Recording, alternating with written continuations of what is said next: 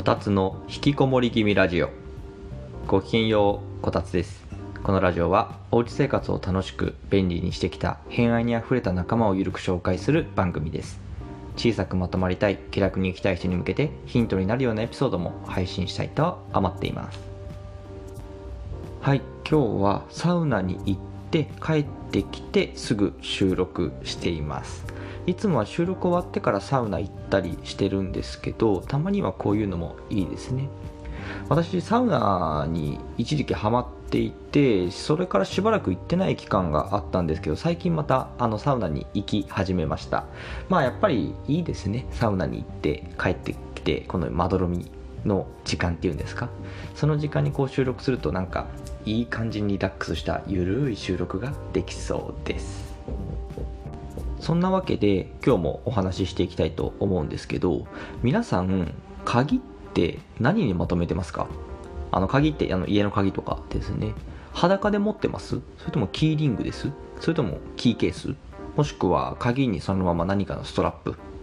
まあ様々あると思うんですけど他の人が何でまとめてるかって結構知らないと思うんですよ。私はあんま知らないです。でよく聞くのはプレゼントでこうキーケースもらったとかあの私の母親なんかは、えっと、誕生日に父親からキーケースをよくもらってた記憶がありますね。23年に1回ぐらい新しいキーケースになってたんじゃないかな。鍵を何でまとめてるかどうやって持ち歩いてるかとかこだわっている人とそうでない人はっきり分かれそうですね。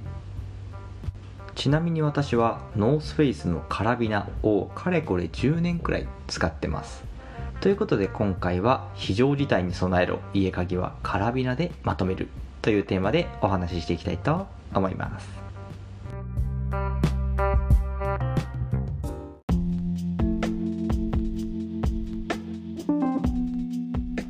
はいそれでは家鍵をまとめているカラビナについてお話ししていきたいと思います。まずそもそもカラビナって何っていうとこなんですけどあのカラビナっていうのは楕円形の、まあ、一部に開けたり閉めたりできるパーツがついたアイテムのことですね。もともとは登山とかで確か使われていたはずです。私の周りではキーケースを使っている人が結構多いんですけど私がカラビナを使っている理由は非常事態にも使えるからなんですね。たかが鍵って思われるかもしれないんですけどこれ聞いてもらったら多分納得してもらえると思います。そして私も非常事態に備えようって思ってもらえるはずです。今回お話ししたいことを一言でまとめると鍵って家の鍵を開けるためにあるわけじゃないってことなんですよ。実は鍵を開ける以外にも近道ってあるんですよっていうことを伝えたいんです。何に使うか想像できます？ヒントは守るです。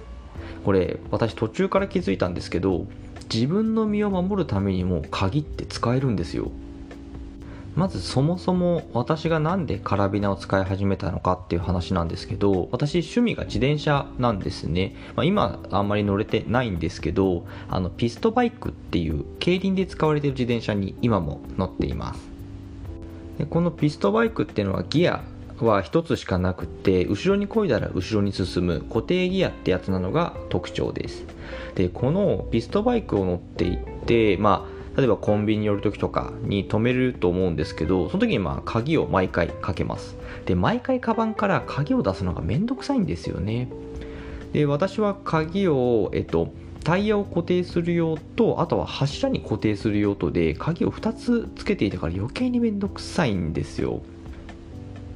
ただカラビナだと例えばあのズボンのベルトを通す穴とかにこのカラビカラビナをカチャンとこうつけられるからすぐに使えてすぐ戻せててすごい便利なんですよね。それからカラビナをずっと今も使い続けてるっていうそんな感じです。社会人になってからはあまり自転車には乗れなくなってしまったんですけどもそれでもカラビナを使っています。でその理由は繰り返しになりますけどまあ自分の身を守るため防犯になるからなんですね。これあの自転車に乗ってる途中に気づいたんですよ。私今もカラビナに鍵を2本つけています。でこれね振り回すと武器になるんですよ。イメージできます？鍵ってめっちゃ硬いじゃないですか。でそれがカラビナに2本ついてるんですけどカラビナにこの指を引っ掛けるようにこうして持って振り回すと遠心力で攻撃力めっちゃ上がるんですよ。想像できます？めっちゃ上がるんですよ。でこれ絶対痛いだろうなって思ったんです。その鍵を振り回してそれが当たったら絶対痛いだろうなって思ったんですけどどのくらい痛いのかがちょっとわからなかったんで自分の太ももに試したことあるんですよ。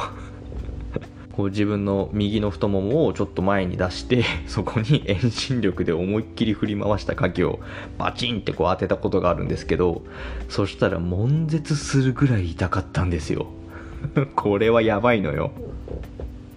ちょっとなんか話してて自分でアホだなって思ったんですけど でもあのちょっと冷静に考えてほしいんですけどもし出かけてる最中に変な人に絡まれたりしたら自分の身が危ないじゃないですか。でも常にこう武器を持つわけにもいかないですよね。でもカラビナがあれば普段から使っている鍵が武器にもなるんですよ。非常事態に備えるっていうのはあのこういうことだったんです。鍵にカラビナをつけておいていざという時は武器にできる。だから私はカラビナを使い続けています。ちなみに途中からなんですけど私はまあ今もカラビナに鍵を2本つけているんですがその鍵2本に加えて重いキーホルダーをつけて遠心力を生かした重い攻撃をできるようにしています。あのその 重いキーホルダーっていうのは銃の弾みたいな形をしてるやつでもともとはダーツで使っていたグッズなんですね。今は私全然やってないんですけどもともとはダーツも趣味でやっていてその影響でそのグッズを持っていたっていう感じです。でこれ何に使うかってダーツの先についているチップっていうあの刺さるとこね。チップっていうのがあのやっぱ時たま割れるんですよね。ダーツの手に持つところをバレルっていうんですけどそこにネジみたくこうその先にあるチップっていうのをこう入れるようになっているんですけどそれがたまに根元から折れちゃうんでその時はこう折れて中に入ったままになったチップを取るために使うキーホルダーがあるんですけどそれを重みを追加する目的でカラビナにつけています。ダーツやってた当時も大活躍だったんですけどダーツをやんなくなってからも